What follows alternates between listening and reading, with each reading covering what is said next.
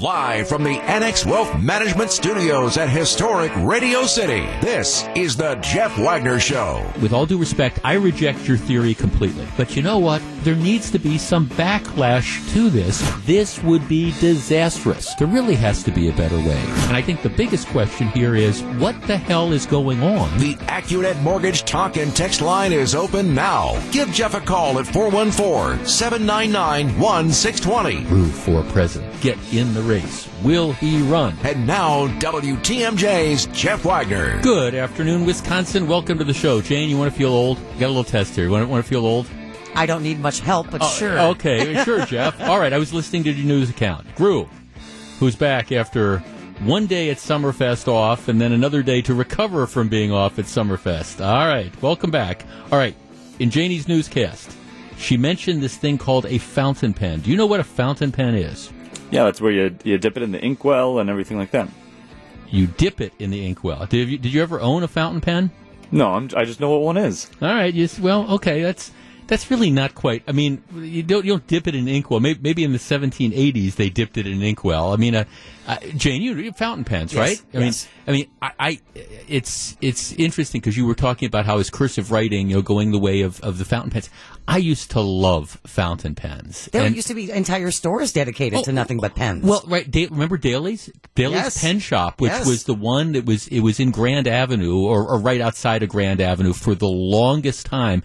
I used to love going into that, and and for graduation gifts. I mean, that's that's what you would give. Somebody graduates from high school or college, Right. and you'd go out and, and you'd get them an expensive pen, and and fountain pens. It's, it's way back in the day. You dip them in the inkwell, but more modern fountain pens, you would buy these these like ink cartridges, and and what you would do is you'd you'd unscrew the pen, and then you'd stick the ink cartridge in the pen, and then you'd screw it back out. So so you could actually you could carry it in your pocket, and, and as opposed to having to take the inkwell with you. But I I, I I used to love fountain pens and stuff like that. I miss them. I and there are still people who are into them.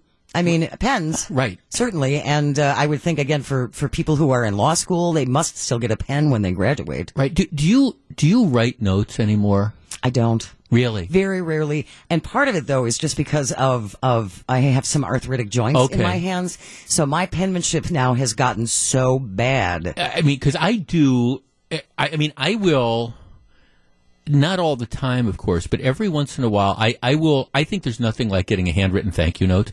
So I will write handwritten thank you notes. And I had a very. It, it's it's interesting. I had a very dear friend of mine who passed away a couple of years ago, high school buddy of mine, and I, I wrote I wrote his mom a, a letter, and I just I, I wrote her. I mean, it was it was a handwritten letter, and I just told her how much her son's friendship had meant to me over the years.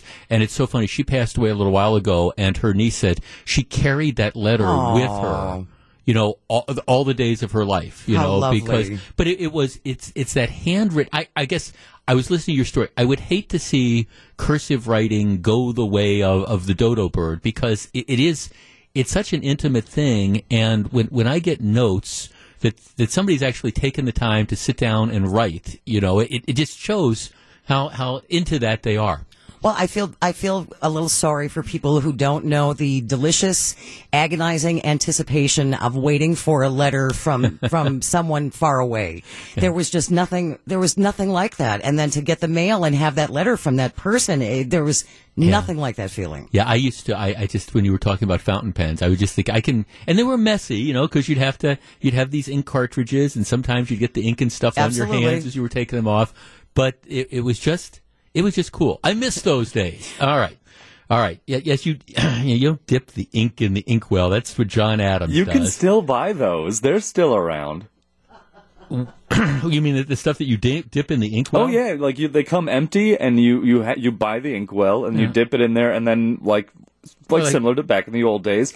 Yeah, I have a I, I have a friend that does that. Um, freelance work for like she sort of has like a Right, like calligraphy or something. Yeah, She does a exactly. fancy lettering, Exactly. yeah. Yep. All right. Well, okay. Well, that's Still around. That that that you just can't find them that many places. Sure, on the internet you can find anything. It's a rare talent. Yeah. Right. Exactly. I mean, you can probably find New Coke somewhere on the internet if if you wanted to. But all right, that's good. All right. I have two observations, and, and these kind of run into each other. As I said, I sent out a tweet over the weekend about this, and you can follow me at Jeff Wagner six twenty. There, uh, on Friday, they released the name of the man who has now been charged with killing the Racine police officer, Officer John Hetland, in the bar. Everybody knows the story by now. What was it, two weeks ago? The guy walks into the bar. He's wearing this mask. He's got the gun. Officer Hetland's having a sandwich at the bar. He jumps over the bar. He tries to physically stop the robber. The robber gets a little bit of separation and shoots and kills Officer Hetland in cold blood. He has now been caught when they released his name, and his name is Dalquavius Ward of Milwaukee. I pulled up his, his information on Wisconsin Circuit Court Access, which tells you people's records.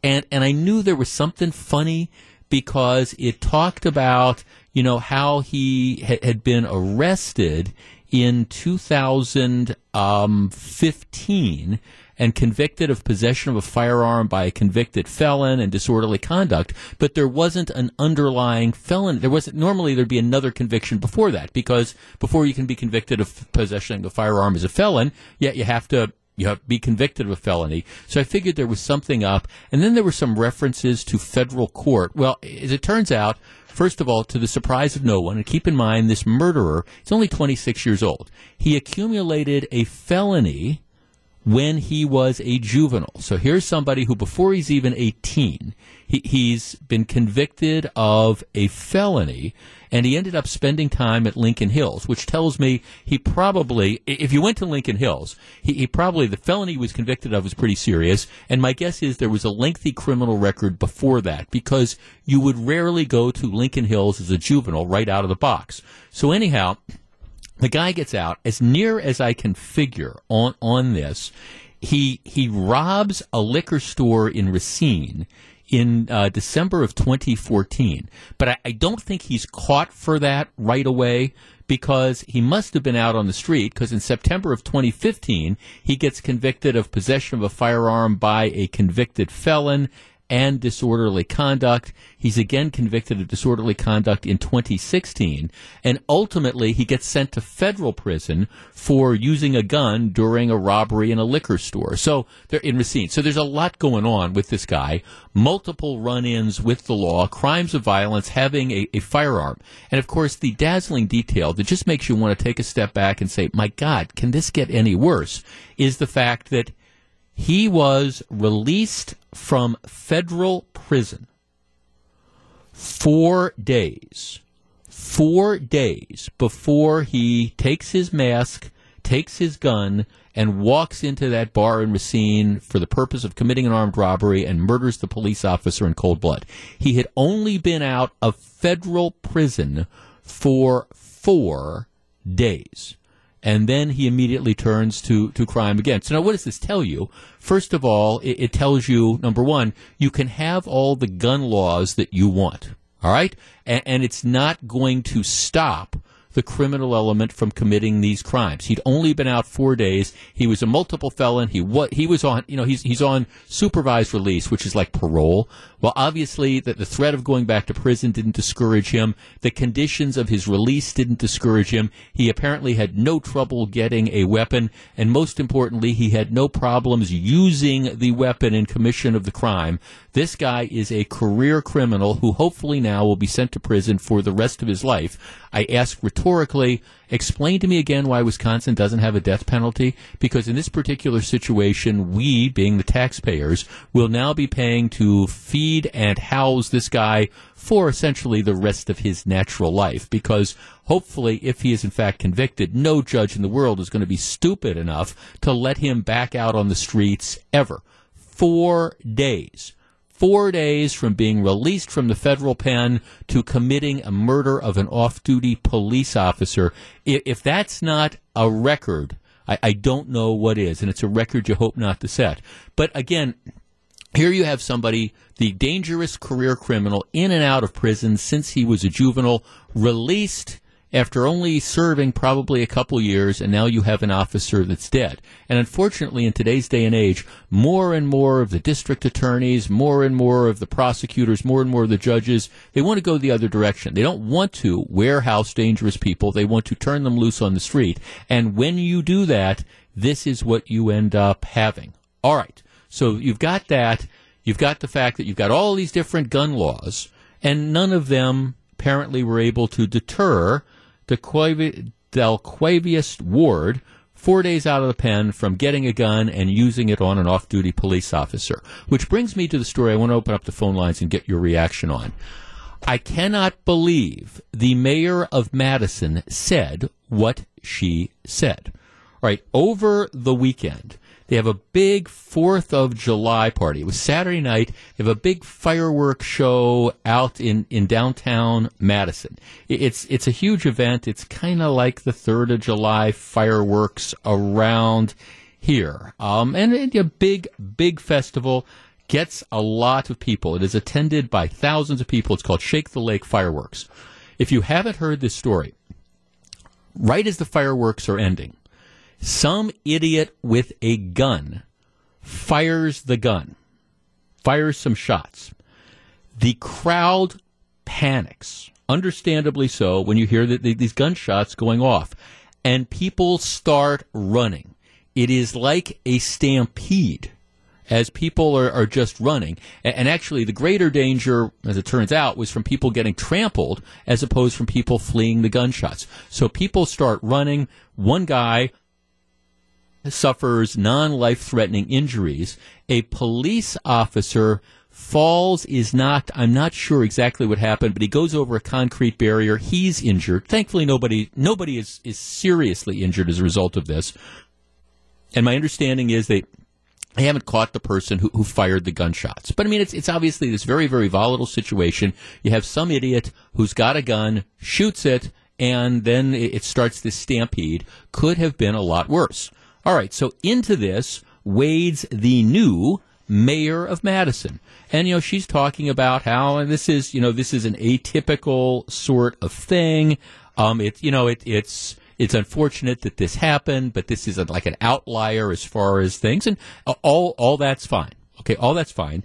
And then she takes this situation, some idiot shooting off a gun at the end of this fireworks thing, and she uses this to blame the Republican controlled legislature for its failure to pass tough gun laws. Our job is made more difficult by a state legislature that advances reckless gun laws and at the same time curtails the rights of cities to take further action. Our number is 414-799-1620. That is the Accunet Mortgage Talk and Text line. Exclu- excuse me, but color this mayor completely and totally clueless. All right, just like you have a myriad of gun laws that made it illegal for this career criminal to have a firearm and to use it and to shoot that off duty police officer. And he didn't care about those gun laws. My guess is you could pass all the gun laws that you wanted, and it wouldn't have changed the fact that you had some idiot at the fireworks on Madison on Saturday night who decided to shoot the gun. My guess is when they catch the guy, number one, it's going to turn out that the gun was illegally owned. It's going to turn out that the gun was illegally possessed. And it's certainly true that the gun was illegally used by shooting it. And yet the mayor, oh, this is the Republican legislature for, you know, advancing reckless gun laws. My guess is if they catch the person that did this, you will find that he or she was in violation of probably at least a half dozen or more gun laws, and it didn't discourage them. All right. Is it fair to blame Republicans in the legislature for reckless gun laws? Or is this well, maybe you need to look inside and maybe, maybe this is one where, you know, we, we have to concentrate more on getting the bad guys off the street. 414-799-1620. She uses this incident to take a cheap political shot at the Republicans in the legislature. I think it is number one, misguided and number two, shameful. We discuss. This is Jeff Wagner on WTMJ. So glad to have you with us. I admit, this is the type of stuff that just absolutely makes my head explode. Here's a text. Jeff, maybe if the liberal judges and criminal justice system, particularly in Dane County, actually prosecute prosecuted people for existing gun laws, we would not have a problem. Um, yes, yes. That's exactly the idea. Madison police, we're talking about the shooting that occurred at the end of the fireworks party, the Shake the Lake thing that they have in Madison that ended on Saturday night somebody shoots off a gun. What the police are saying is they think the individuals involved in the shooting knew each other and it was not a random act. Okay, so the shooting, people panic when they hear gunshots and, and everybody starts running and it could have been a really bad situation. All right, the Madison mayor says, oh, this is the part of the, these reckless gun laws passed by the state legislature. My point is, really? The, my guess is, first of all, it, it is a crime to shoot at somebody else. My guess is the person who did it probably is not legally allowed to possess a firearm, much less use it. You've got all these different types of gun laws. What is this lady talking about? And, and I think it, it really, I, I, guess I understand, you know, that this kind of like knee jerk political reaction that you get to these things, but really, th- th- this isn't the problem. My guess is, like I say, when they catch the person that was involved in the shooting, what do you want to bet this person is out on some form of supervised release or probation or whatever for other crimes, not legally allowed to own the gun? Why don't we talk about what the real problem is? All right, we are joined now by Milwaukee County Circuit Judge Borowski. Judge, good afternoon. Afternoon, Jeff. How are you? I am well, thank you. Okay, the mayor says this is the legislature and the reckless gun laws. Well, I'll, I'll be blunt. Uh, that's moronic. Um, I mean, I've been on bench for 15 years, Jeff. I've handled hundreds, hundreds, probably thousands, actually, of cases involving guns. Everything from a homicide to shootings, carjackings, recklessly endangering safety. People that are going to break the law, that are going to bring a gun to a festival and fire it off, people who are going to shoot at or kill a police officer, people that are going to carjack uh, an elderly lady on the south side do not follow gun laws. Right. Here's a newsflash. If you're willing to risk life in prison, you don't care about the potential five years for a felon in possession of firearm. And it's just preposterous to say that because that allows the mayor to not deal with what the problem is, which is personal behavior, supervision by the Department of Corrections, maybe not enough security at that event. Who knows? But oh, God, right. it's just. It's well, well right, exactly. It's right. It's easy. Th- thanks a lot for the call. That's Judge David Borowski, Milwaukee County Circuit Judge. A- absolutely, and I, I, I, didn't use the word moronic, but the judge did, and you know what? The judge is right. It, it, it is a moronic comment.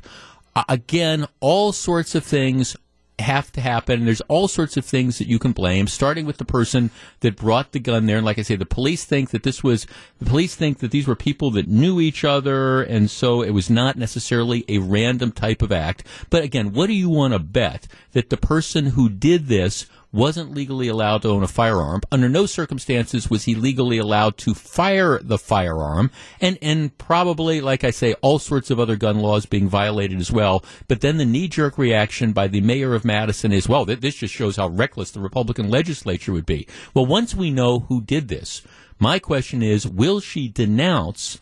What I believe was probably a reckless justice system that let this person back out on the street. But of course, we don't talk about doing that, particularly in the People's Republic of Madison. We, we, okay, the police are the enemy, don't you understand? And the police, they are an occupying force. And, and we need, we need more laws, but then at the same time, we don't want to allow the police to enforce the laws we have now. And we've got a circuit court bench out in Dane County that even if you enforce the laws, well, okay, and even if you prosecute the people, all they're going to see is a slap on the wrist.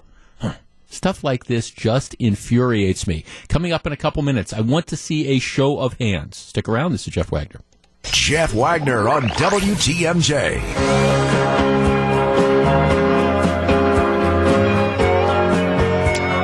So glad to have you with us. WTMJ listeners, don't forget about the Summerfest Big Shot Contest presented by Gruber Law Offices every day at 345 at the Gruber Law Offices Sports Zone. This is when Summerfest resumes tomorrow. The first 10 people to register will have a chance at a half court shot. The first person to make it will receive a Summerfest prize pack, including two front row wristbands for the Uline headliner that night, a $75 Summerfest gift card, and a Gruber swag bag. All right. I also have a note that says, remember to thank Major Goolsby's on air for providing food for all our employees. See, I haven't gotten any of that. I mean, I, I, I know that they've come by to want something, and I, I, have passed on that.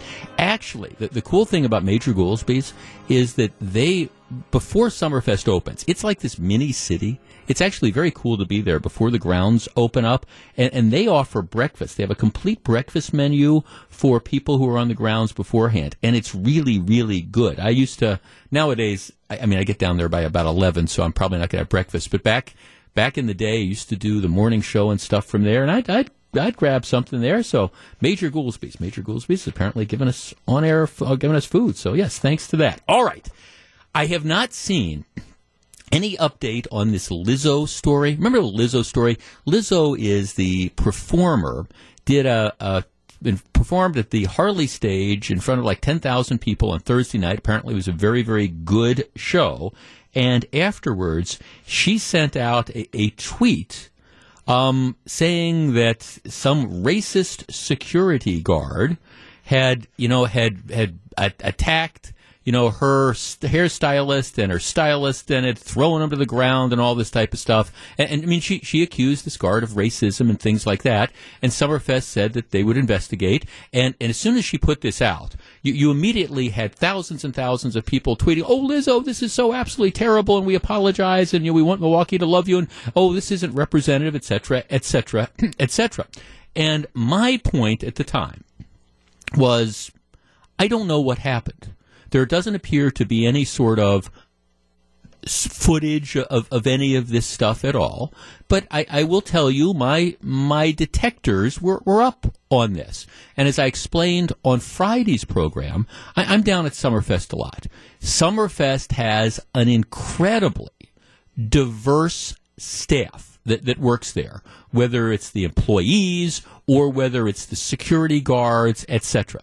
And, and I mean, th- this isn't Selma, Alabama in 1954, where you've got an all-white police force and you've got a largely black population. That's not what Summerfest is. Summerfest ha- has incredible diversity. You, you have lots and lots of white people and lots and lots of brown people and lots and lots of black people all working together. And of course, if you look at the the racial makeup of the performers, you have white performers, you have black performers, you, have a very diverse crowd. So I guess I, I'm a little bit skeptical up front when somebody says, "Oh, there's this racist, you know, security guard backstage who, you know, treated the, the, my my folks in a in a very racist way." I, I mean, could it have happened? Yeah, it, it it could have happened, but again, it doesn't seem consistent with a lot of the stuff that I, I, I the, just the racial makeup of the Summerfest guards, et cetera, et cetera. My guess is, and I said this on Friday, and I say it again, my guess is there's two sides to this story. And it could very well be that you had a security guard that behaved in an improper fashion. That's a possibility. But before I'm going to condemn this guy and call him a racist, I, I think I want to hear what the investigation says about this. I mean, were these people that didn't have the right passes trying to get backstage? I, I don't know. But I mean, I think it's, it's one, and one of the things that we have seen over the, the years, uh, most recently with the high profile Jussie Smollett thing, is that, you know, sometimes when people make these claims, especially that this incredibly charged claim of racism, right, I, I think you always want to just take a step back and wait and find out what the, the facts are instead of everybody saying, oh, this is what it had to happen and we're outraged. That actually, the, the, the guy that writes the columns and does the reviews, he's even got a piece about that. Oh, this is just terrible that this happened. Well, all right, my question is again, wh- what exactly was it that happened? And secondly, you know, what is it that makes it uh, uh, racist? I mean, again, if this is, for example, if it's somebody that doesn't have, and I don't know it, but if it's somebody that doesn't have the right passes on to get to a certain area backstage, and a security guard stops them, does it matter if that person is white or black or brown or green if they don't got the right pass? If they don't have the right passes, I'm just saying. Well, anyhow, um, Lizzo. Uh, she, she's weighing in again, and we still don't have any definitive word on what it exactly it is that happened. But apparently, there were people that were kind of making this point that I was making, saying, all, "All right, you know, before you start throw in throwing in the, the racism term, you know, maybe you know we should have a better idea of what happened." And so here's what she says. This is her last tweet. Love it. Friendly reminder: you don't have to say the N word to be racist. That's not the sole requirement asking people to prove racism is another tool the oppressor uses to marginalize and discredit us. Right. Asking people to prove racism is another tool the oppressor uses to marginalize and discredit us. In other words, if I say this is racist, uh, you, I don't have any obligation to prove this. You should just automatically assume that this had to be racist, that the person who did it had to be racist. How dare you ask, you know, me to prove these sort of allegations? Well, okay, maybe in, in some circles that's the way it works, but quite candidly, I don't think that's the way it should work. And again, I, I don't know what happened. Maybe you had a security guard that was completely out of line. Maybe you had a security guard that behaved in a racist fashion. But before you start throwing these terms around, especially without any sort of evidence, and Summerfest says they're going to do an investigation, and my hope is that they end up making a statement, maybe even make the security guard available for comment to explain his side of the story and what it was that happened. I, until we hear all that, I'm saying this is one where, okay, again, maybe you just want to wait before you go into a rush for judgment. And if now the new standard is, well, anybody who screams racism, well, you shouldn't have to prove it at all because that's just the way to marginalize us. Well, I, I guess I would say, sorry, I'm not, I'm not buying that if you're going to accuse somebody of being racist, you, you, at least better have the goods. There at least better be some objective basis for why you say that, or otherwise you shouldn't say it. This is Jeff Wagner, WTMJ. Welcome back to Jeff Wagner on WTMJ. So glad to have you with us. If Donald Trump is reelected in November of 2020, you might be able to trace it back to last Thursday night. Now, let me back up. Um, in, in 2018, you had Democrats that picked up a number of seats in the House of Representatives. This was not a liberal wave, though. What this was was you had moderate Democrats in in districts that are either slightly Republican leaning or slightly Democrat leaning that went Democrat. Right? That that's that's where that election was won. It was moderate Democrats. Now, some Democrats have taken that to believe that, okay, now we need to take a hard turn. And, this, this liberal wish list here, that's what we're going to embrace because that's what we think the country wants. I think that's a huge misreading of where the country is. But it's where apparently a lot of people in the Democrat Party are. Last Thursday night, there was a telling moment that, mark my words, will be the subject of a 30 or a 60 second political ad that you will see over and over again where the moderator asked the 10 candidates on Thursday night, and this included former Vice President Joe Biden, Kamala Harris, um, all the people that were on the stage. All right, they were asked by the moderator if they, everybody raise your hand if you would support a health care plan that covered undocumented immigrants. In other words, people in the country. Health care for everybody in the country every hand shot up.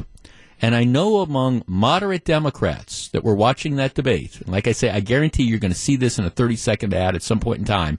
People just put their heads down and, and, and shook their heads. Not even Barack Obama argued that we should provide government health care for people who are in this country illegally. So right now you've got at least 11 million, but you've got thousands of more that are coming in every day. The cost of doing this, I don't know, hundreds of millions, maybe billions of dollars. Talk about wanting to make the United States a magnet. Boy, you know, if you know you you live in some other country and you want to get government provided health care, here, let me get into the United States and sign up for it. Let's tee this up. 414-799-1620. That is the Accunet Mortgage talk and text line. There are some people on the left that think that this is a winning issue right? Government provided health care for people who are in this country illegally. I think that that I just I don't think that's a winning idea, but more importantly, I think that would be a disastrous idea because my question is going to be who is going to pay for this? Number 1, and, and number 2, I mean, face it, you know, we have enough trouble providing affordable health care in this country for American citizens. So now what we're going to do is we're going to provide health care for undocumented aliens. That's number one. Where is the money going to come from to do this? Number two, as a policy matter, doesn't this make the United States a magnet? If we are already, I mean, if our borders are already out of control, and by the way, several Democrat candidates believe that we should just have open borders. Anybody who wants to come in, come on in, which is something that not too many countries in the free world have. But all right, let, let's let's do that. So then you come into this country, you're here illegally. Well, get ready for government provided health care. 414-799-1620. That is the Accunet Mortgage talk and text line.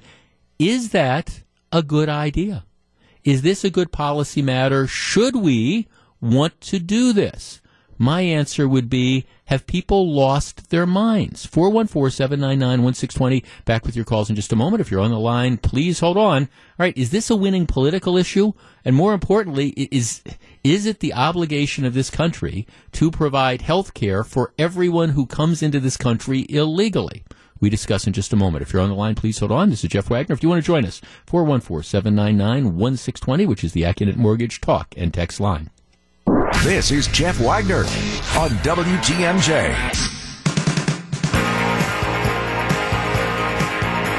414-799-1620. That's the Accunet Mortgage Talk and Text line. That's of Tech. Jeff, like you just said, what a win for the Republican Party. This is a very, very bad idea. Another text. Jeff, as the Democrats progress further and further left en masse, even Obama would sign on to health care for illegals at this point. Remember, the plan is to fundamentally change America. They're all in. We can't afford to allow it. 414-799-1620. That this is what is so interesting to me is again, the, the success Democrats had in 2018 was essentially running against Donald Trump and, and saying, all right, we don't like the things that Trump is doing here here, here's our vision. And, and it was kind of the anti-Trump thing. Now what you see is you have some people that think that this is our, our opportunity to remake America. And we want to do it in every way, shape, or form that we possibly can. And we don't care about how much money this costs. And by the way, the, the people the people who are are wealthy, well, they're evil anyways. Here's a text, Jeff. Can't we just tax the rich into oblivion, or maybe big business can pay for it until a carton of eggs costs five bucks and a pack of screws at Home Depot costs five times more than today? Then the all the rich people, soaked by everybody else, can saunter to a barkeep in Ireland and say, "Give me a pint of Guinness." See, I mean, that that's the dynamic of all this. I mean, the Elizabeth Warrens of the world, they they wave their hand and they say, "Well, we'll somebody else will pay for." For. We're going to go after Wall Street. We're going to go after this. We're going to go after that. Again, I, I think in this in America today, you have legitimate issues that go on with the healthcare system, right? And it's fair to have a debate about those issues in the healthcare system. You know, how do you get affordable, co- more affordable coverage for people? How can you lower the deductibles? All those different types of things. That's where I think the discussion needs to be. But if your principal campaign platform is going to be saying, okay, to people who are somehow able to come into this country and stay here against the law, that we are now going to provide a full range of medical services courtesy of the taxpayers, well, that that's something I, I think completely different. Maybe that has an appeal to 20 or 30 percent of the population, but I think, you know, in, in general, that's not where we are. Okay, uh, Lou says, my fat head is exploding. We can't fund infrastructure. We can't fund the coming Social Security lapse. Our own health care for people with insurance is pricing higher than ever.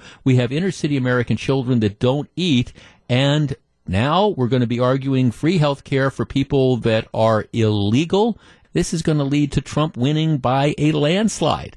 Well, I, I, I don't know, but it, if you want to, and we're going to talk about something in the next hour of the program that I think fits in that same category, if you want to look at something that, that candidly makes it more and more likely that President Trump is going to be reelected, you start adopting these sort of policy provisions. And like I say, now it's on tape. You have 10 10 of the people who want to be president of the United States, now they are on record raising their hands saying free health care for people that are in this country illegally. All right, maybe that plays well in San Francisco. I'm not sure how well that plays in Flint, Michigan, or Green Bay, Wisconsin, or Scranton, Pennsylvania, or Orlando, Florida. This is Jeff Wagner. Live from the Annex Wealth Management Studios at historic Radio City, this is the Jeff Wagner Show. And now, WTMJ's Jeff Wagner. So, Melissa, you ever had breakfast at Hardee's, the fast food place? Oh gosh, not for years, years and years. Rue, you ever had breakfast at Hardee's? You know, You're shaking your head. Don't they have those those fresh buttermilk biscuits or something? Don't know. Oh, okay. But but the controversy, Yeah. because I, I've never had this either. But the controversy, and, and if people wonder why I'm a recovering lawyer, the stories like this are why I'm a recovering lawyer. there is now a federal lawsuit that has been filed about the hash rounds, R O U N D S, at at at Hardee's. Oh, yes. So apparently, and, and again, I, I, I don't. I'm sure we have Hardee's around here, but I, but you know, they're they're the little they're like little hash browns. Like at McDonald's, you get the thing, and it's just like one like One oval oval, oval, thing. mhm. Well, at Hardee's, their equivalent of that is these these little tiny things. I do Uh, remember hash rounds. hash rounds, Yeah. right? And so you can get them on the side, or they, they come with. If I'm on the Hardee's website now, if you order the Harvey Hardee's breakfast platter Hmm. with bacon, you get, and I'm. It doesn't even look at. You get a couple hash hash rounds, and you get scrambled eggs and a couple things of bacon. And I, these must be those those biscuits you're talking about, and they're covered with like this white gravy. Yeah, the gravy. Yeah, right. It just, I mean, I'm looking at this, and if my doctor or my wife is listening, no, I, I, I'm just, I'm looking at the picture. This doesn't even look good. Anyhow, how does this tie into Jeff? You being happy that you are a recovering attorney. Here is the lawsuit of the day. There's this guy who happens to be African American, 58 years old. He he goes into a Hardee's restaurant, and I presume he orders like this breakfast platter. But whatever he orders, it's something that comes with hash rounds. So he gets his meal, he goes back to his table, and he says, "I didn't get enough hash rounds." They, they I, I, I'm supposed to, you know, normally normally you get X number, normally you get at least six of these crispy, poppable potato rounds. All right? Normally that's what you get. You get six. But he says, I, I've only gotten like three. Okay? So that, that's, that's his story. So he goes up to complain. Now, this guy is African American. The manager is white. So he complains, I, I, I didn't get enough hash rounds. I want more. And apparently they, they get into an argument. He says, the manager said, now that, that's what you, you get. He then says, I was devastated. I, I, I went home with a tear in my eye.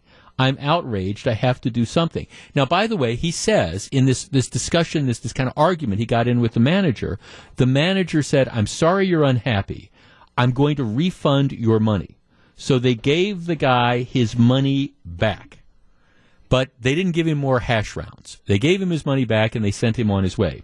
So he gets home. He's bent out of shape because he thinks he didn't get enough hash rounds. Even though he got his money back, he has now filed a federal civil rights suit um, in federal district court down in, I think it's like Charlotte, Charlotte, North Carolina, saying that, you know, he was the reason they gave him fewer hash rounds was because of his race. And the fact that they gave him his money back and sent him on his way, that doesn't make any difference. But he, you know, he, he's now suing because he claims his rights were violated.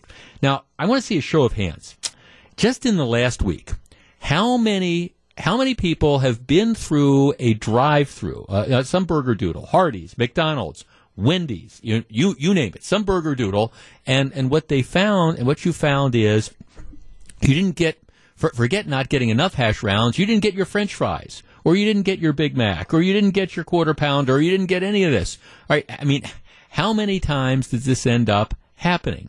And if in that situation you had confronted the manager and the manager had apologized and offered to give you your money back, all right, would, would you say, no, I don't want my money back. I, I want to file a lawsuit. Now, my guess is this guy kind of copped an attitude with the manager who wanted to move him along, and so they gave him his money back and sent him on his way. Regardless, and, maybe Hardee's is right in this, maybe they're wrong in this. You know, a lot of times you get the people that say the customer is always right, and, and that's actually that's not true. And I, I don't know all the circumstances, but this has now become a federal case lawsuit alleging a civil rights violation because the guy didn't get as many hash rounds as he thought he should, even though he got his money back. Do you think we perhaps have too many lawyers in this world that have not enough to do with themselves? I just asked that question. And when I saw this story again, it's kind of like, huh, this is one of the reasons I'm glad I am a recovering attorney. All right. Another huge controversy that has bubbled up in the wake of the Democrat debates. Last week, Joe Biden was confronted by Kamala Harris, the, the senator from California, over the issue of busing. Back in the 1970s, Joe Biden opposed. Joe Biden, uh, busing was, forced busing was a huge issue. Joe Biden opposed the federal government coming in and issuing mandates for busing. All right.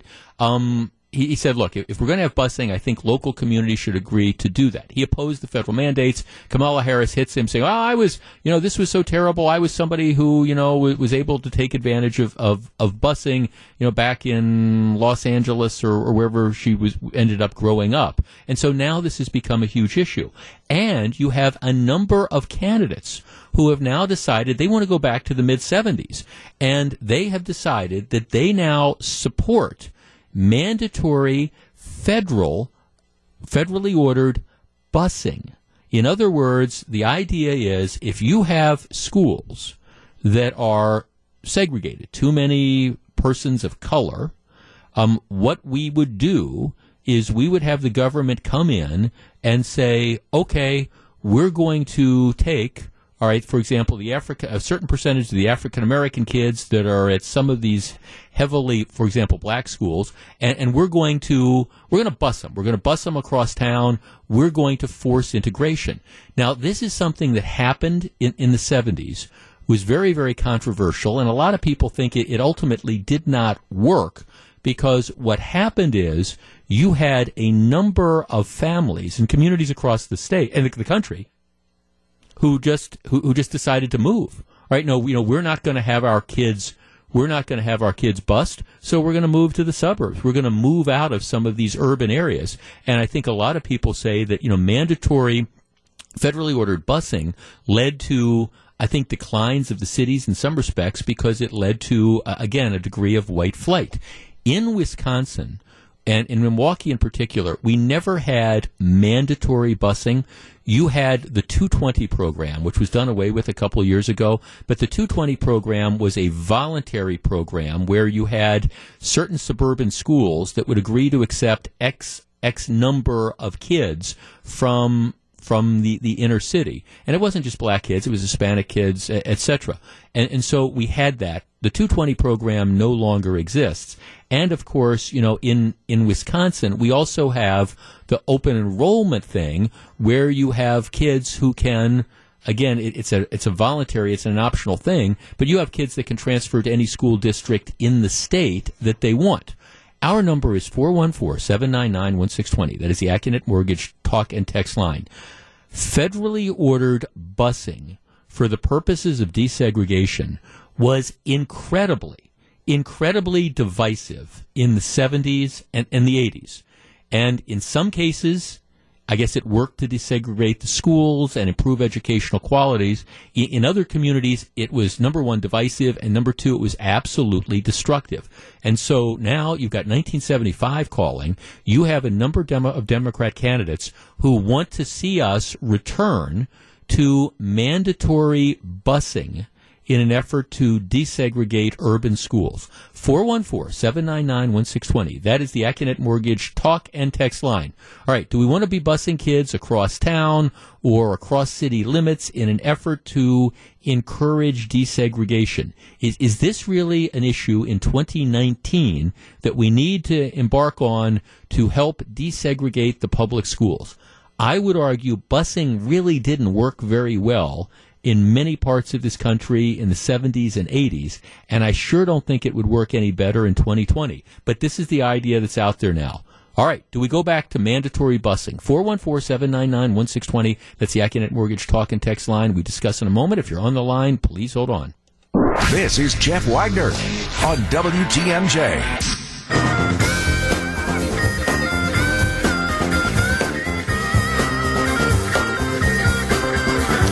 So glad to have you with us. All right, busing is back in the news. Now, busing was something that was big in the 70s and 80s.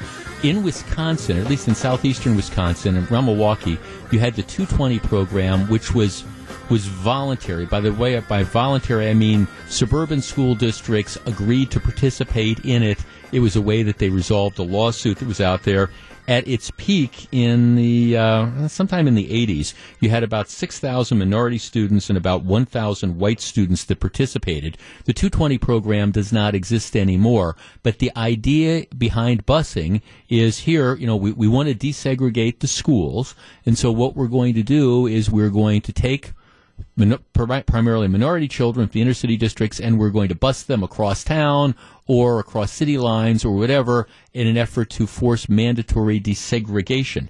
Joe Biden, back in the 70s, opposed federal federal busing. He said, look, I think this is a local matter. That's now become an issue. Kamala Harris says, I support busing.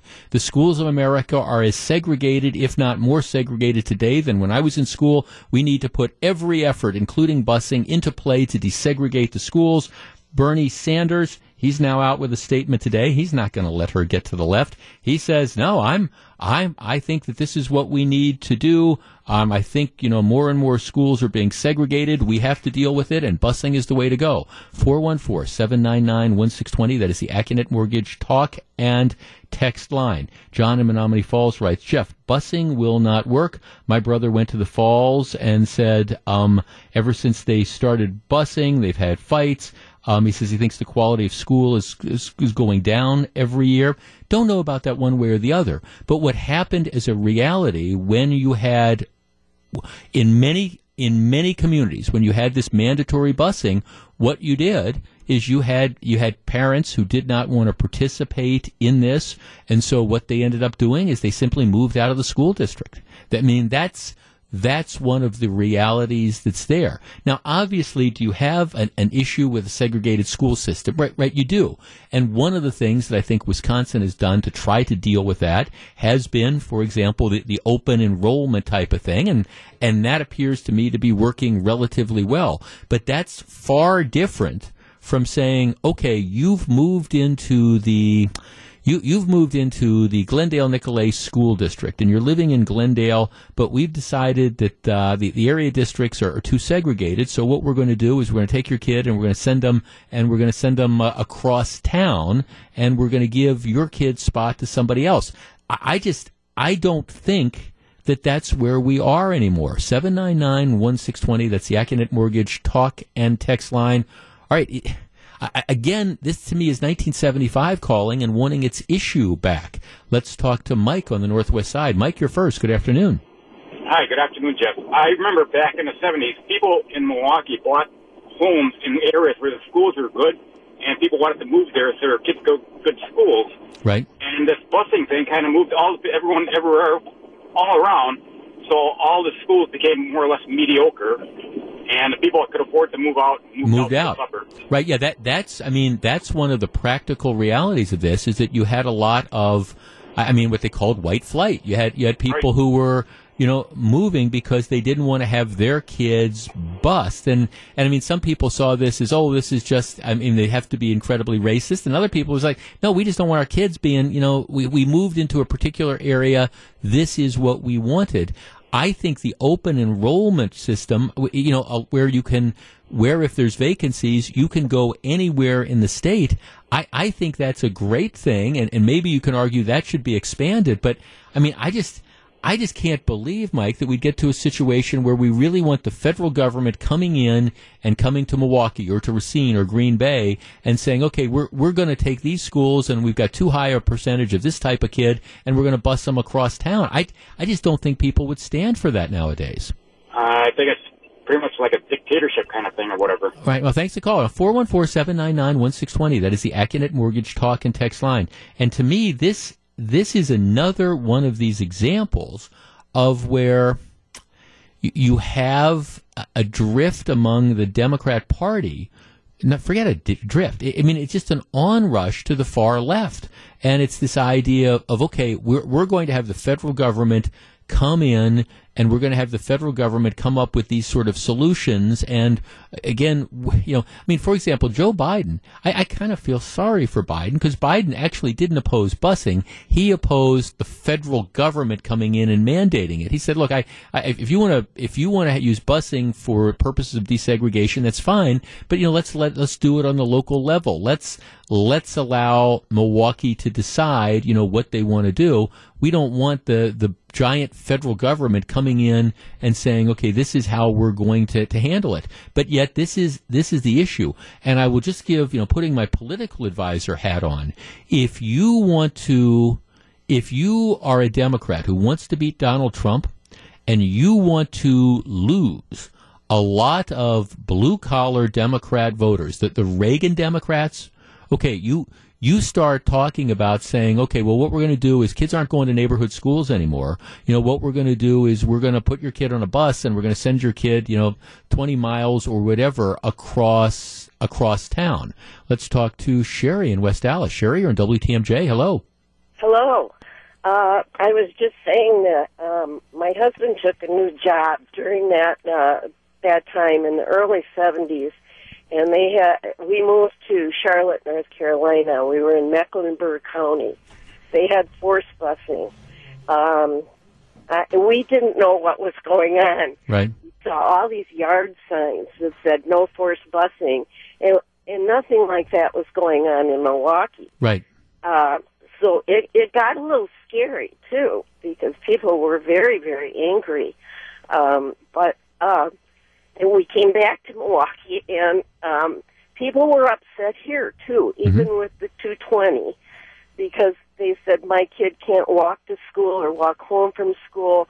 Their friends, uh, Right. You, you move in you the moved in a community because you wanted to send your kids to Green Tree Elementary School, and all of a sudden you're told, well, no, because you know there, there's too many of X type of kids at Green Tree. Your kid can't go to that school. We're gonna put them on a bus and we're gonna send them 30 minutes away to some other school. No, people didn't like that. Had, they had their neighborhood friends. They played at the playground.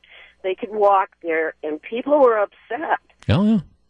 Oh yeah. No, I, I mean, thank you're you're right. I mean, for it, it's it is interesting to me that we're we're now raising again some of these issues, and I I gotta believe that there's a lot of moderate Democrats out there who want to beat Donald Trump, but are just putting their head on their on the table, saying, "Okay, we're really talking about uh, this very, very divisive, controversial thing that okay, Kamala Harris thinks it worked. A lot of people think busing did not work. I'm, and I'm talking about the mandatory federal busing. Think they think it didn't work." And I think a lot of people think that, you know, whether you thought it worked in the 70s or 80s or not, we, don't need to go back to the future on that particular issue. Time will tell whether this emerges as a campaign issue or not. This is Jeff Wagner. Jeff Wagner on WTMJ.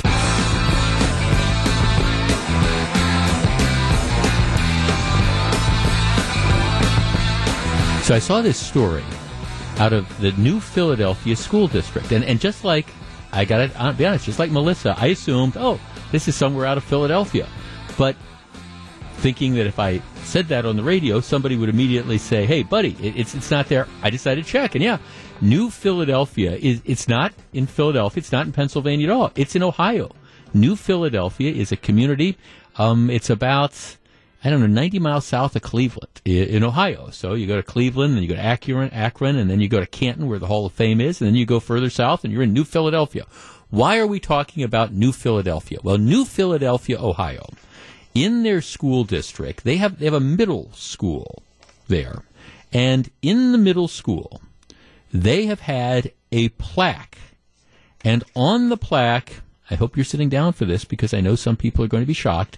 The plaque that has been in the middle school is is it's the Ten Commandments.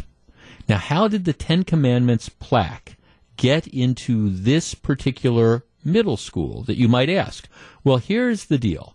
In a kinder, simpler time, um, in 1926, the class of 1926 made a gift of the Ten Commandments, that, this plaque, they made it a gift to the school district in 1927.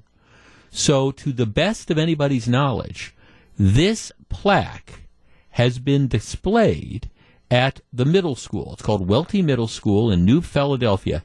It has been displayed for over 90 years. And it's it's viewed as, as they describe it, it's a part of the tradition and the history of the New Philadelphia City Schools. And again, it's it's not it's not just the religious significance, I guess, of this the, the Ten Commandments, but it's all right. This it's now taken on a historical connotation because again, this was a gift from the class of 1926 to the school district, and now you have this plaque that has been displayed for again going on 90 years with regard to this. So it's kind of histo- piece of the school district's history.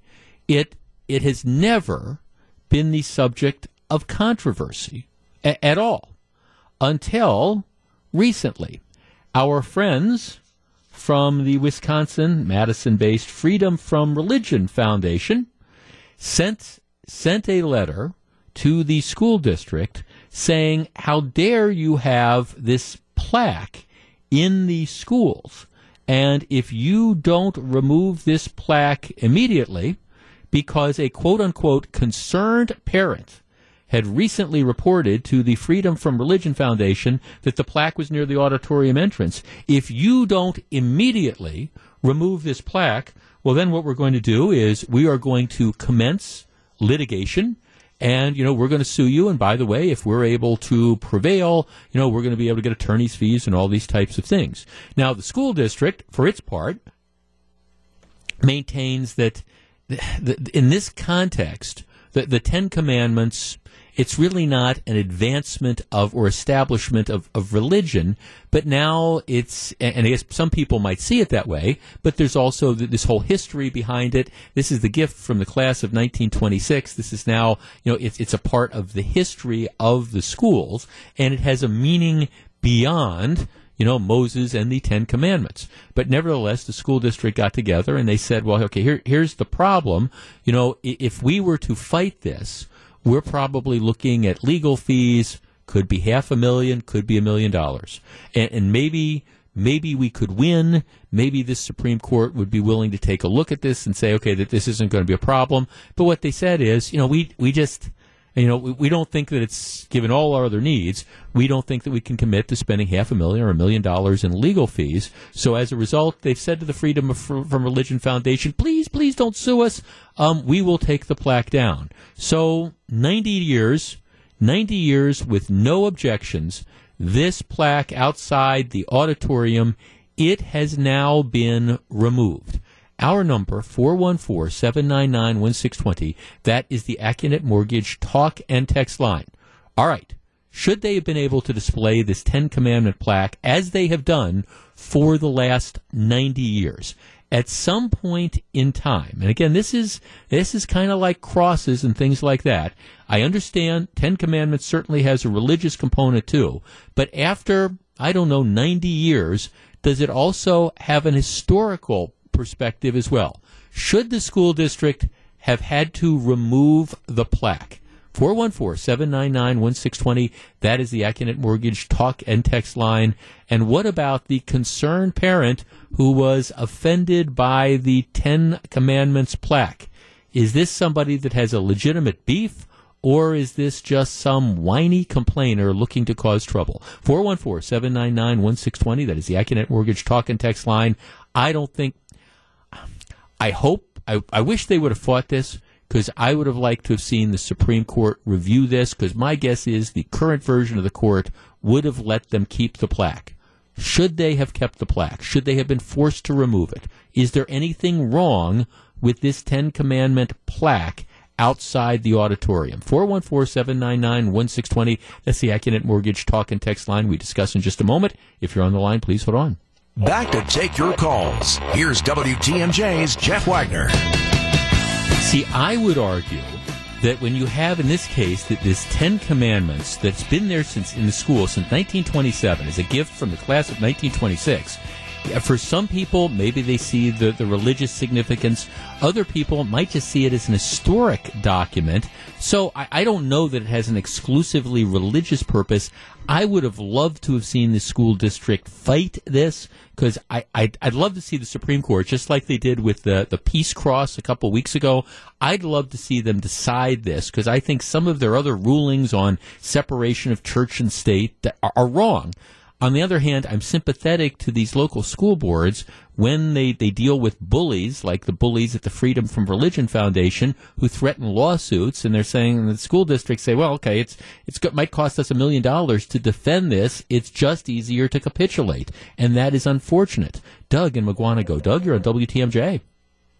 Jeff, as a lawyer, did I hear you right? So if the Freedom from Religion Foundation sues a school district and wins, not only does the school district have to pay whatever the judgment is, they have to pay the Freedom from Religion's legal fees. Possibly. Some I- cases, yes. It depends on how they go ahead, ahead and sue, but possibly. Our, well, we need to change our legal system. I know it's impossible because most of our politicians appear to be lawyers, but loser has to pay. So if you But- but, okay, but- lose, right, but- not only do you lose the judgment, you have to pay. In addition to the judgment, you have to pay their legal fees. Okay, but but So even so, but I mean, imagine you're okay. You're this local school board. and It's a relatively small town, and you're sitting there and you're saying, okay, it, it's maybe we win, maybe we lose. Um, you know, we think we're in the right. and We think we've got interesting arguments, but you know, do, do we really want to bet you know half a million or a million dollars of taxpayer money on that? I mean, that's But see, it's lose lose. All right, the Freedom for Religion Foundation has nothing to lose. They have lawyers that probably Right. work for them. Exactly. It doesn't cost them anything.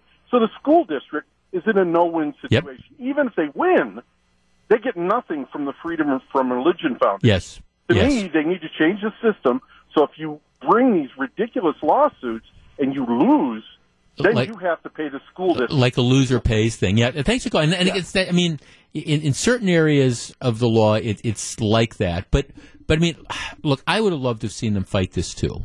And, and I would have loved to have seen them make the argument that I just made that yes, for some people there is there is there is a religious significance to the Ten Commandments, but it, it also it's an historical document, and, and by the way, there, there's also a local historical element to it, given the fact that it was donated in 1926. Uh, so it, it's part of the local history of the school as well. So there's a non-religious context. I would have loved to have seen them make that argument. Now, maybe maybe the justices of the Supreme Court just say, "Oh no, no, it's the Ten Commandments. This is Moses. It's nothing else. You, you can't." You, you can't remove it. Now, again, they just decided a case a week or two ago where, you know, people, a, a similar sort of group, you know, another atheist type of group, objected to this giant cross that was a, a World War One memorial that had been up since like 1913, and the Supreme Court said no, there, there's no problem with this cross. Yes, some people will look at it and they'll say the religious cross, but other people will look at it and see it as a war memorial, which is what it is intended to be. But I, I'm sympathetic, and don't don't get me wrong. I I'm sympathetic to the school board and the dilemma that they're in when they're saying, okay, look, we've got all these other battles to fight. Can we, we just can't afford to do it, so we're go- we're we're going to cave in. And the Freedom from Religion Foundation counts on that when they go and pick up these things. And and by the way, wouldn't you love to know the one quote unquote concerned parent who, for something that had been up there for ninety years, now becomes concerned about this? You want to talk about somebody who, what would be the phrase, desperately needs to get a life? Let's talk to Scott in Johnson Creek. Scott, you're on WTMJ. Um, good afternoon, Jeff. Hi, Um, Scott. my take on this case is that I would like to see the districts fight it, but an overall question which I have is, why are there not groups out there who can oppose the actions of the Freedom from Religion Council and and fight and, and back the school district where financially? Mm-hmm. Are, are there groups out there that can do that? Yeah, I mean there right there there are and and sometimes you know they they come up for there there are. Let me thanks for calling. Let me let me address that directly. Here's what the school district said. Um, they said despite offers from local law professionals to help the district, the costs of defending are substantial. In addition to funding multi-year litigation, the district will divert staff time, and energy from our true purpose, which is student learning.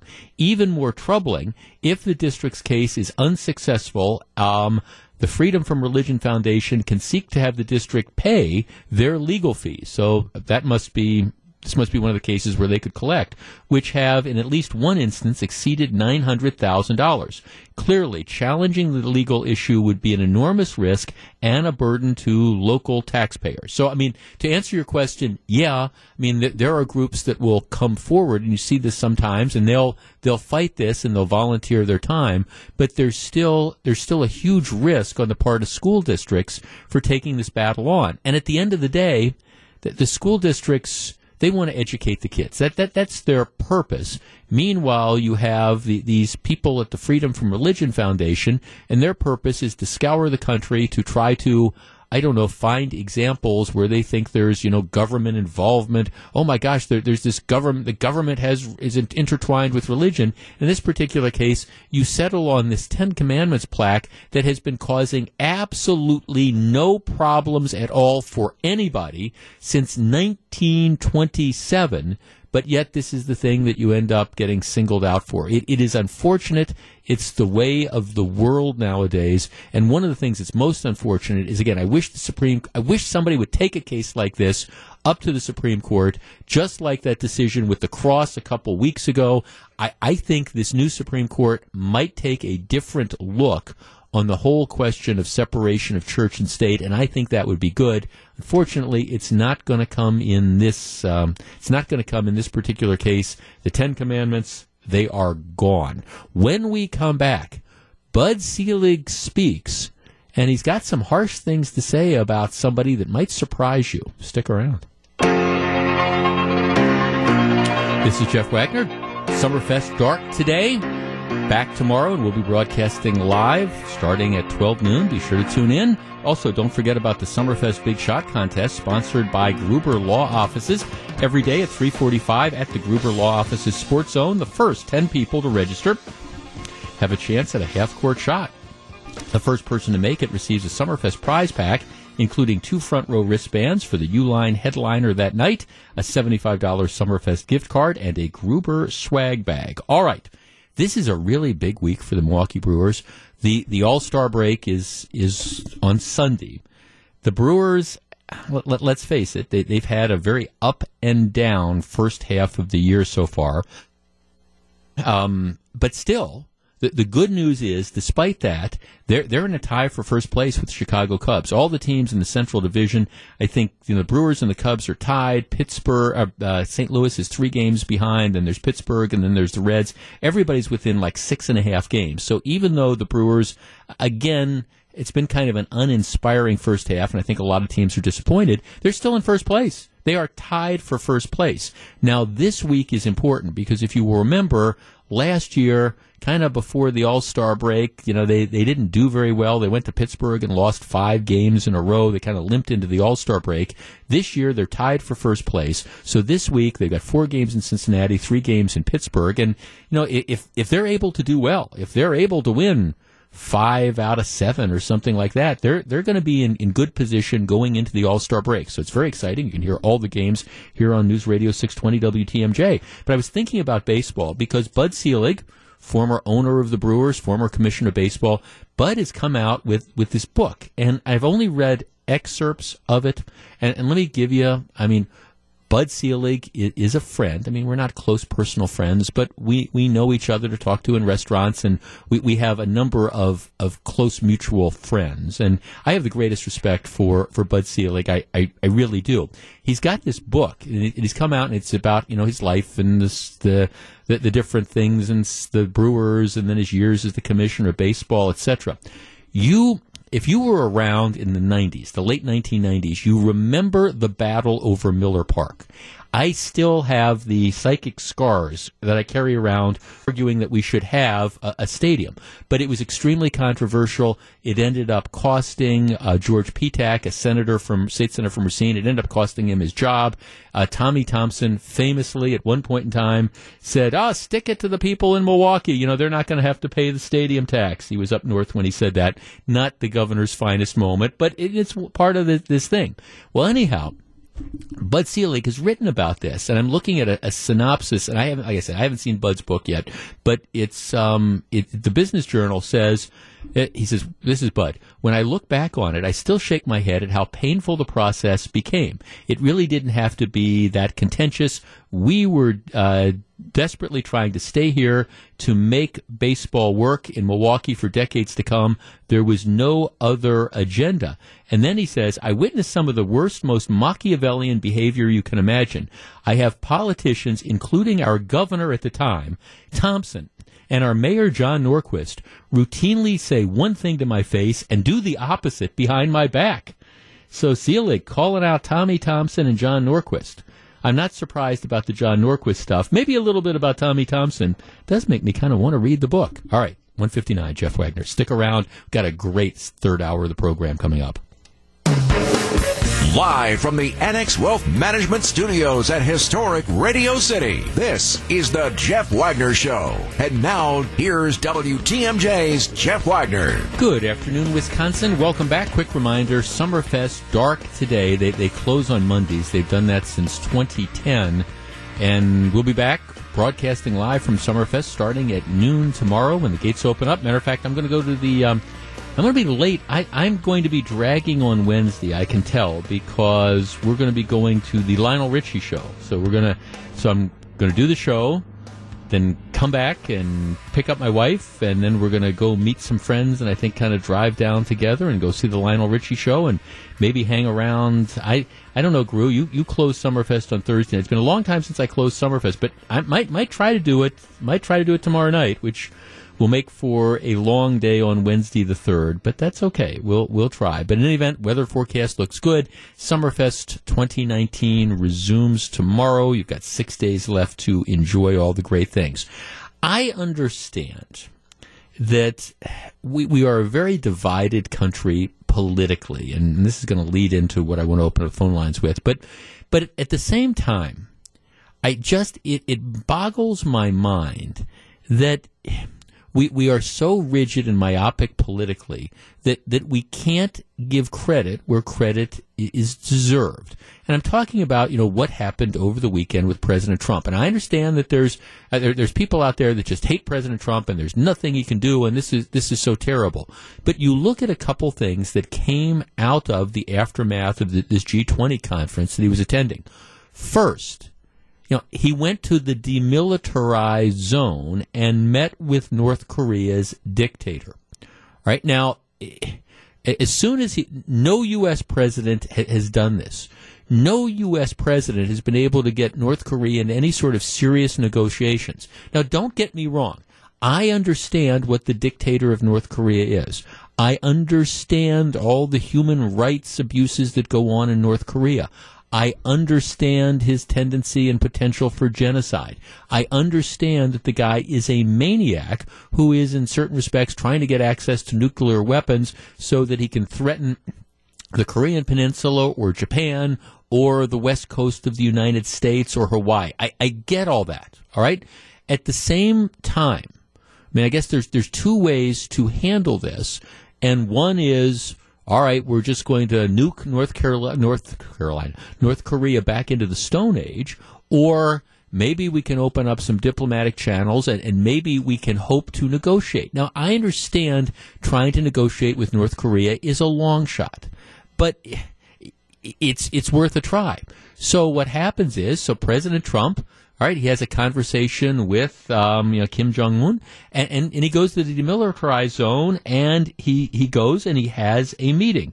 You know, he he's the first U.S. president that's been to North Korea. All right, it's an historic moment. Is it going to lead to anything? I don't know. But what is the harm? But yet I'm watching these headlines.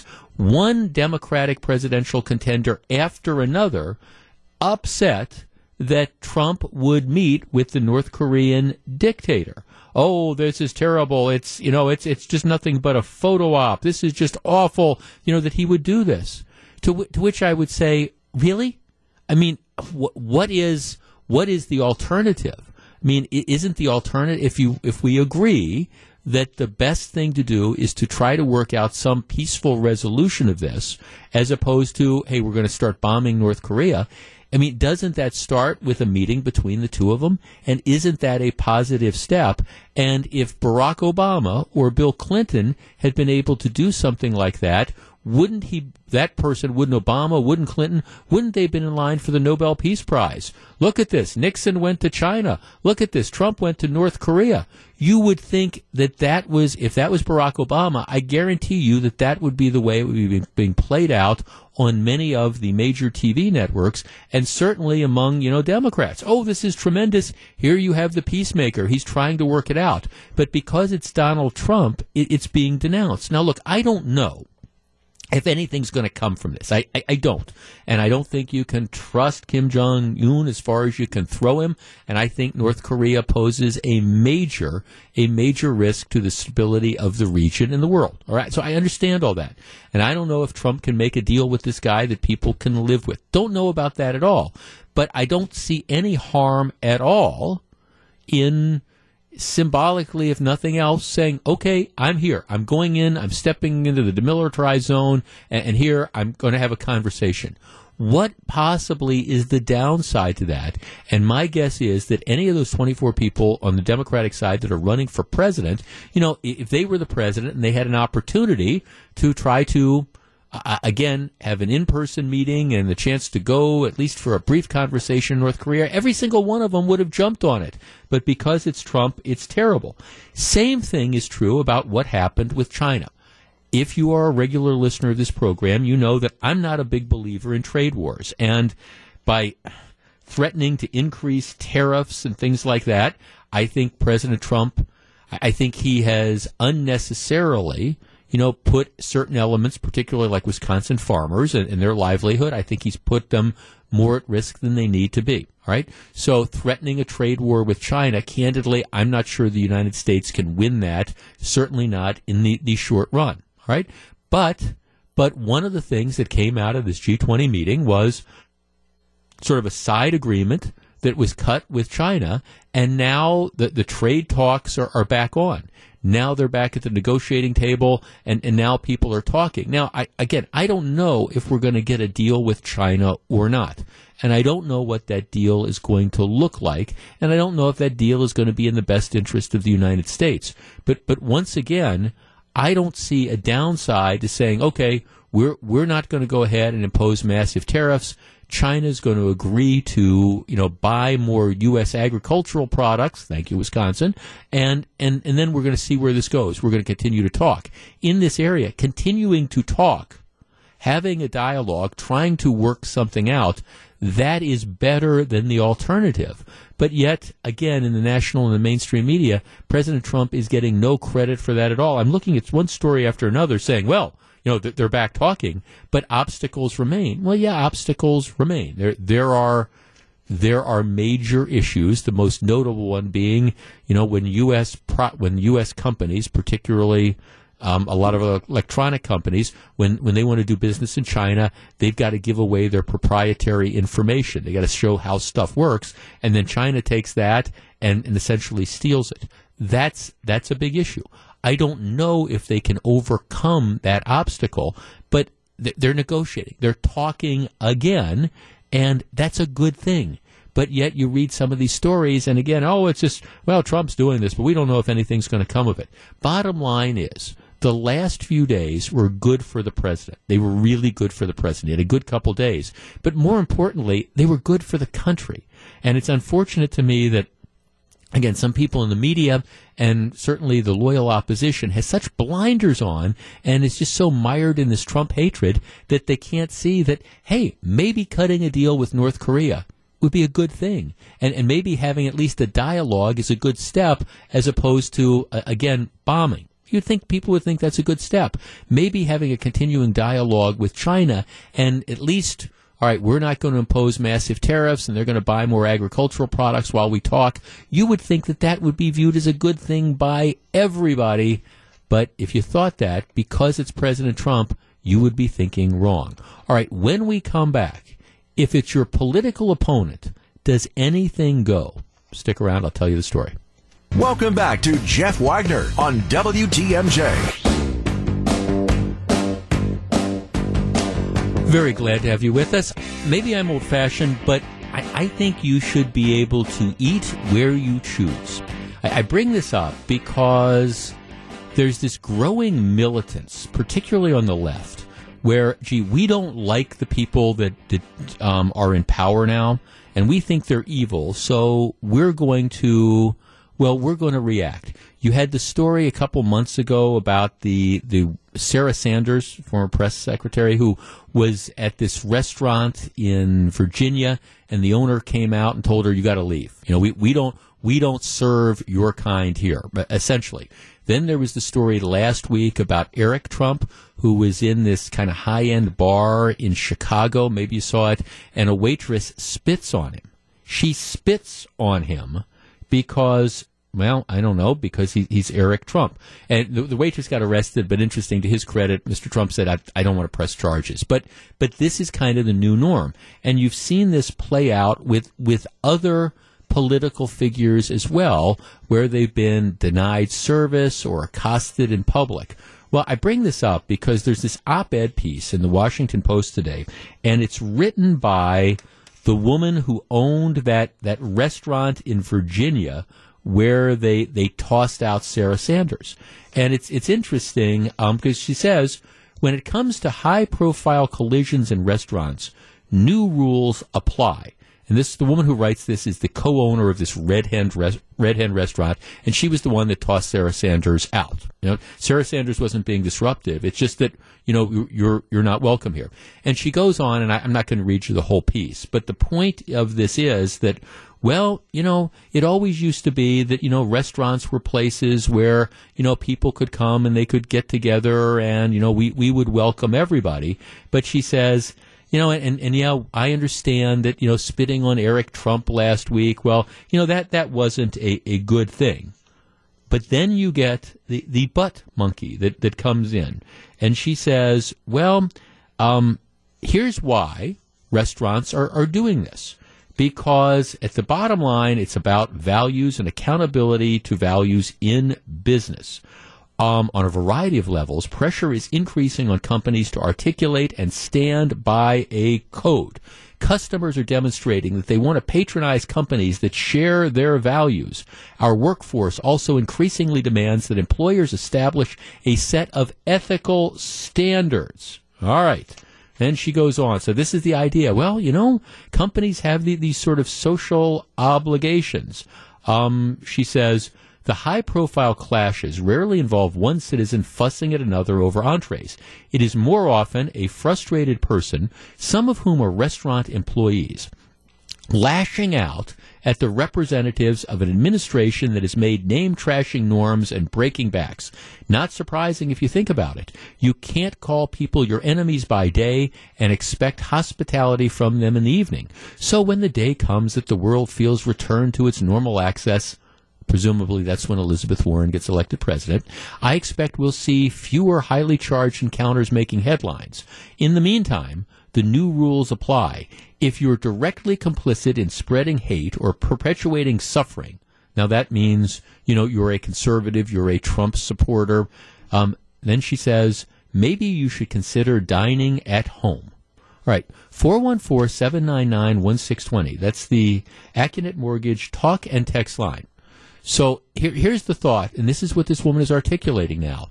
If if you have political views that are different from the owners of the restaurants or the employees, and you are a high profile person, or you're presumably somebody who wants to share this, just stay home.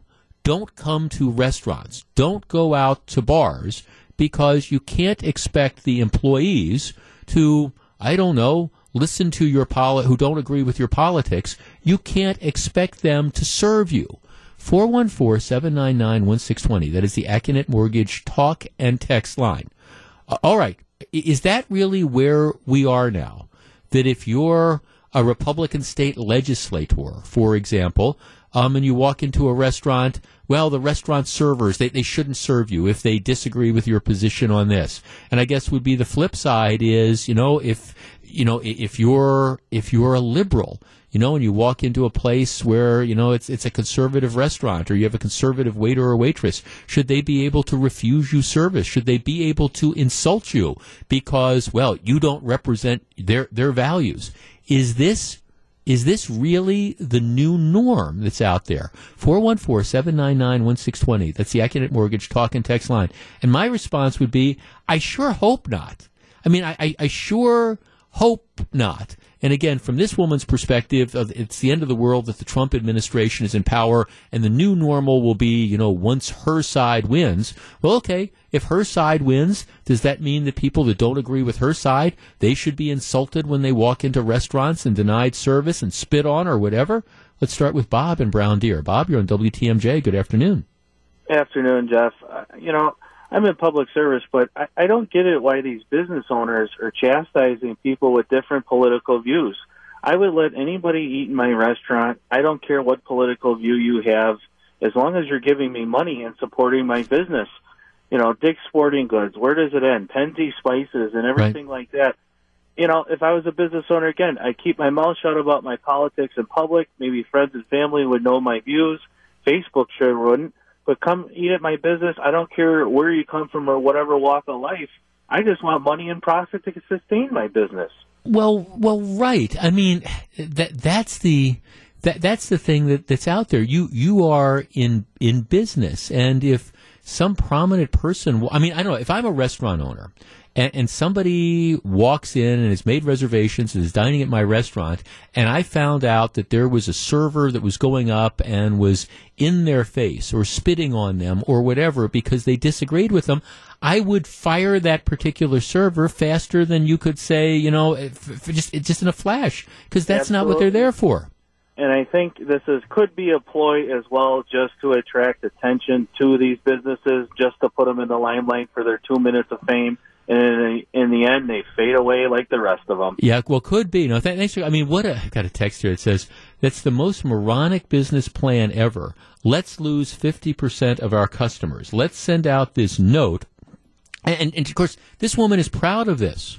I, I mean, th- this this woman is proud of this. So, well, yeah, you, you, yeah, yes, and it, it's unfortunate that we have to do this, but I mean, if I disagree with this person's politics, I have every right to say no. I'm I, I'm going to be rude to them in public, and I'm not going to serve them. Well, okay. I mean, th- that's an interesting business plan. Like I say, that you're then given that we're a divided country, you're essentially putting up a sign that say 50% don't apply.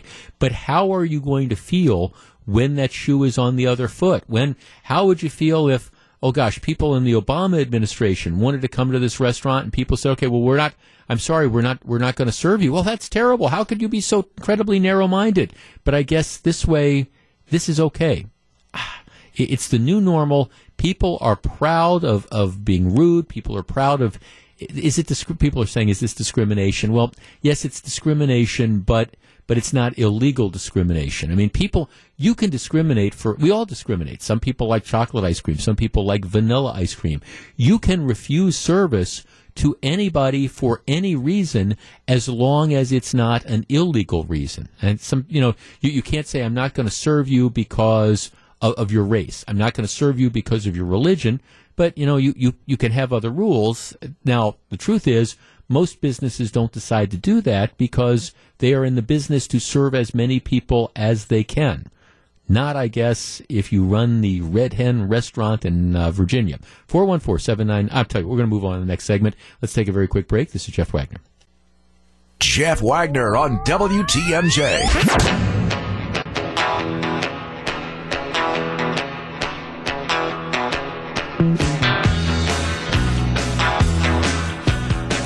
So very glad to have you with us. All right, I, I found this to be interesting. And this is from my perspective as a dog owner and a dog lover. One of the things that you always want to be able to do with your dog, especially when the weather is nice, is you want to be able to take him, or in my case her, want to take her out for, for walks. And one of the great things to do is to find, you know, a, a county park where you can do that. Now, in general, I think the parks in this area. Matter of fact, I was I was at an event at a Washington County park. I mentioned this earlier over the weekend. Um, my wife's niece's son, got it right, Mitchell was he graduated from high school. He's going to Whitewater, so they had a graduation party at one of these parks, and it, it was just absolutely tremendous. We had they had reserved this camping area, and grand granddad was uh, doing all the cooking and things like that. It was, it was a wonderful party, and we were there for a couple hours, and we kind of walked around this park. Again, it was a Washington County park, and there were a couple people that were there, you know, with their dogs on, on leashes. As a general rule, and it's a general rule, um, most of, but not all, but most of the parks are around here in the various counties. They, they allow dogs. Now there's there's rules. Um, there's a couple areas where they, there's a couple parks where they're like off leash and things like that. But in general, you know, your dog has to be leashed. Um, and then, for example, in Milwaukee County, as a general rule, and there's a couple exceptions, um, you, you're not allowed to have dogs on beaches or athletic fields or picnic or children's play areas. But as long as you stay away from those and you pick up your dog's poop, you, you know, you- you're going to be okay as a general rule. Now, there are some exceptions at certain other parks. But in, in Milwaukee County, for example, and to an extent in Ozaukee County and Washington County, they're, they're very, they're pet friendly and they're dog friendly. And so you see a lot of people saying, hey, let's go out and let's enjoy the, this park system and let's take our dogs. You know a place that might surprise you that is not dog friendly at all. And that would be the People's Republic of Madison. All right, Madison, of all places, has has a law that has been on the books for almost 50 years, 46 years to be precise, that prohibits dogs in most parks, even if they're on a leash, are licensed, and have vaccinations. Currently, Madison has about 270 parks, and dogs on leash are allowed in, in only about 26 of them, and then they have eight off leash, you know, dog parks. But the vast majority, about 90% of Madison parks, do not allow dogs. Our number is 414-799-1620. That's the AccuNet Mortgage talk and text line. Currently, the city bans owners from allowing a dog on a leash to enter any public park, park building, um, with the exception of service dogs or law enforcement dogs. The overwhelming number of parks, they don't allow dogs. Right, let's tee this up. All right, dog owners, dog haters, I would love to discuss this with you. I think a responsible pet owner has certain obligations. I think it's perfectly reasonable to say that if you're going to take your dog to a park, you, you've got to keep the dog on a leash and you have to keep the dog under control.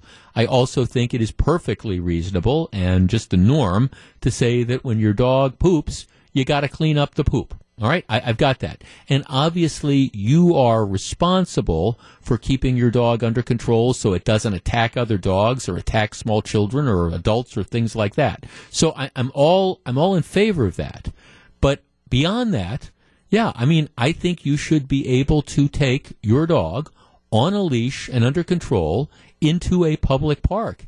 And I think it's nothing short of outrageous that it, again, eight or nine out of ten parks in Madison, they don't let you bring your dog there. 414-799-1620. That is the AccuNet Mortgage talk and text line.